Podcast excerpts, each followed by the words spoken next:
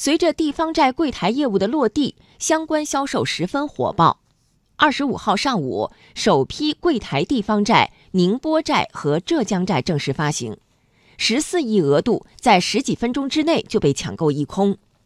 另据报道，四月一号，北京市政府债券也将登陆北京地区的银行柜台。分析人士预计，北京市地方债可能会更加抢手。来听央广记者严红霞、骆家莹报道。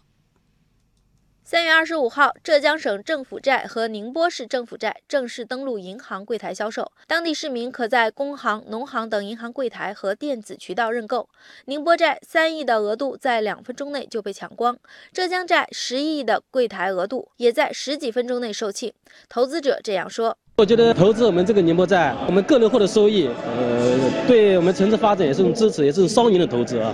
变现快嘛，不像理财的话，你有期限嘛，它这个就是你急需用钱了，直接就可以拿出来用的。对公司来说的话，周转一下也是很方便的嘛。继浙江和宁波之后，北京市政府债也将在四月一号登陆北京地区的十一家银行柜台销售。根据中国债券网公布的文件，北京市即将发行的政府专项债券将于三月二十九号招标，通过银行柜台计划发行面值不超过十亿元。柜台业务承办银行共有十一家，包括工商银行、农业银行、中国银行、建设银行、交通银行、兴业银行、平安银行、北京银行、宁波银行、江苏银行和。北京农商行。昨天，记者致电位于北京西城区的一家工商银行营业部工作人员，介绍说，一九年的四月一号到四月三号是发行认购，呃，它是五年期的，然后它写的是预计的票面利率是三点一五到三点三五，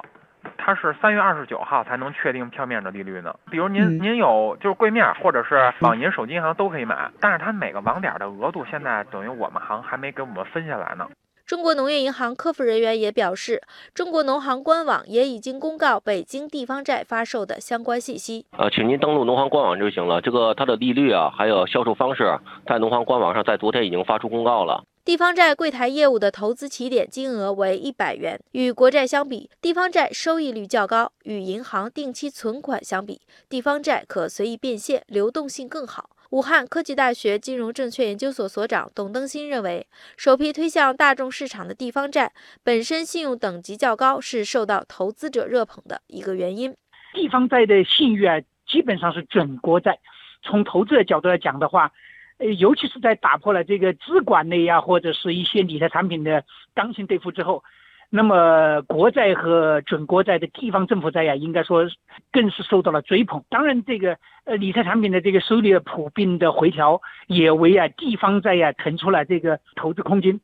所以的话，我想这个原因可能是比较重要的。分析人士指出，虽然地方债风险较低，但是未来出现违约的可能性依旧存在，因此投资者要做好防范。同时，一定要去银行正规柜台或正规渠道购买，并对相关材料进行认真审核，以保障自身利益。